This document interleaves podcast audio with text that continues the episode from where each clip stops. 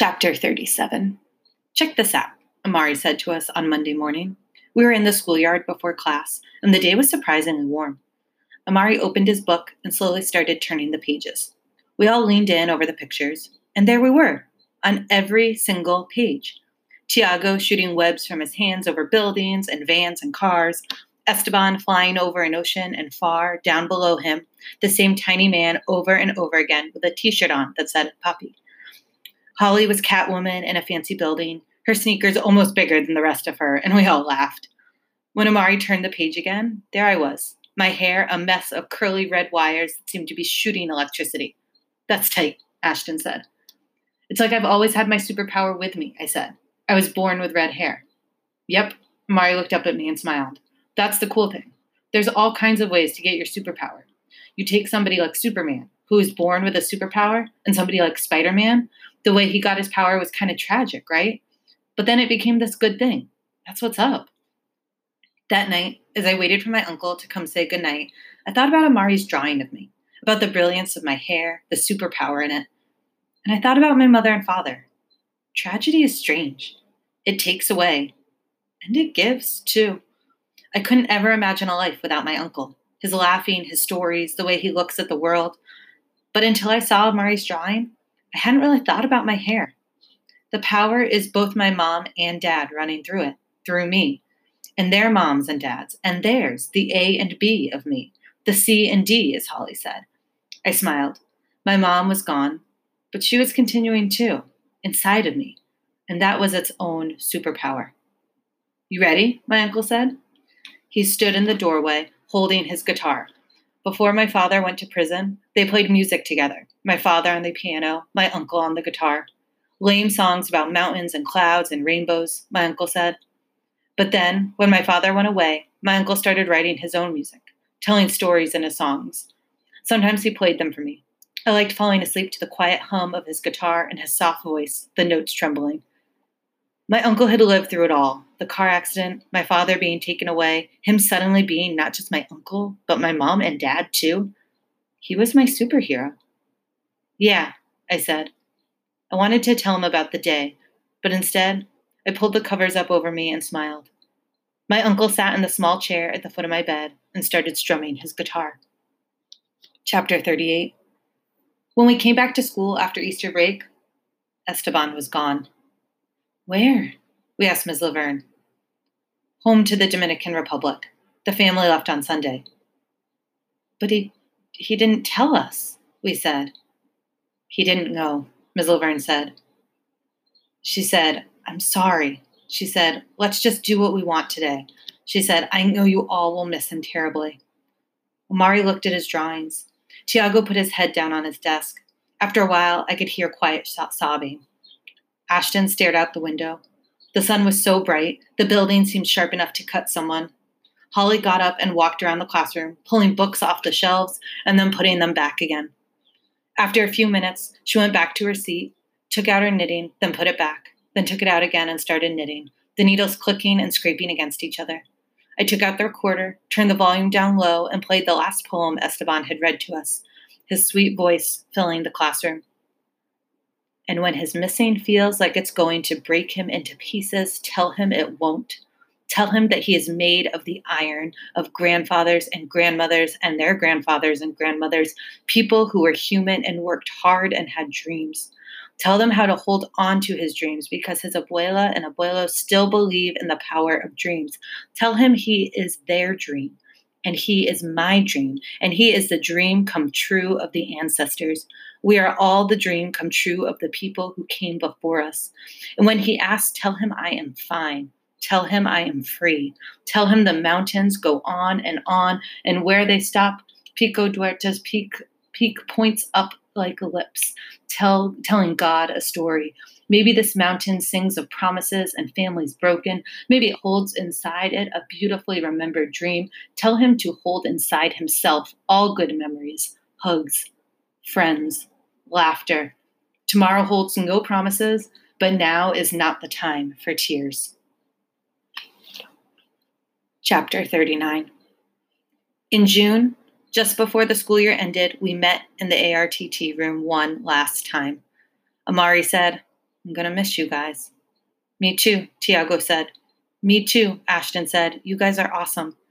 There was air in the room where Esteban's Me Too would have been. We have left his desk where it was, left the pillow he sat on in the window, and it felt like a ghost in the room, like he was still with us, telling us about his poppy, baseball season, poetry. Me too, I said, looking at his empty seat. I hoped he was in the Dominican Republic. I hoped that he and his poppy were catching baseballs and swimming in the ocean. I hoped that the family was together and safe and happy. Holly looked around at us. It's just the summer, people. We'll be back together in September. It's not like it's for forever. True, Ashton said, but it won't be like this. We won't be with you and Haley. It won't be the ARTT room. Yeah, Amari said.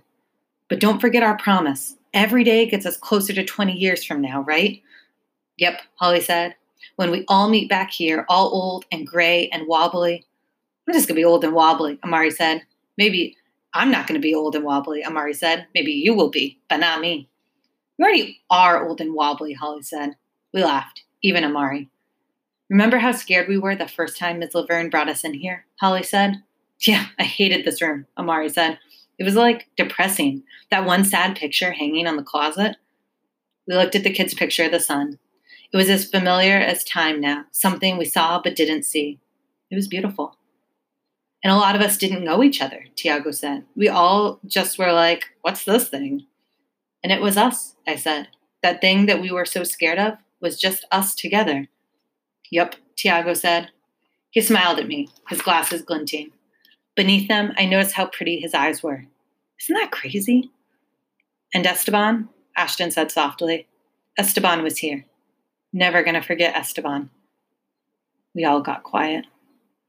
Some part of him is still here, Holly said. Yeah, Amari said. That's true.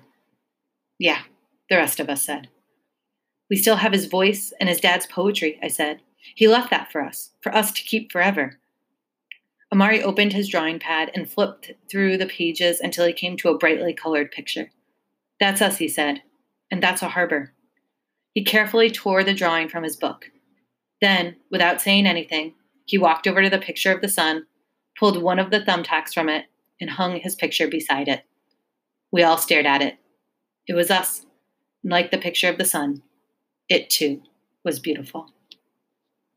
Chapter 40 the light has shifted now, and the ailanthus tree has turned to a shadow in the dusk. I turn the recorder off and sit on my bed. I can hear the soft swish of the ceiling fan in the hallway. Outside, little kids on the block are playing a game of tag, yelling, Not it, not it. Then a woman's voice breaks through, calling someone home to dinner. I uncurl my legs from beneath me and head for the stairs. But at the top of the stairs, I stop and sit, watching my father at the piano as he lifts his fingers from the keys and presses them down again. His fingers are long and white and delicate. I never really looked at his hands, but as they move over the piano keys, lifting such sweet music out of them, I want to run down and hug him. I want to tell him about my year in the ARTT room and everything he missed in the many years he was in prison. I want to ask him if he had great friends when he was my age, friends he promised to meet up with again in 20 years. But I stare at his back as he plays. He is somewhere else.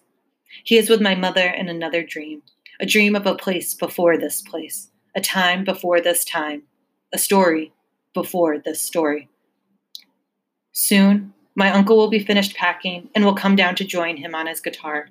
Maybe they'll ask me to sing, and my voice will be high and off key, and they'll laugh about how the musical genes skipped right over me.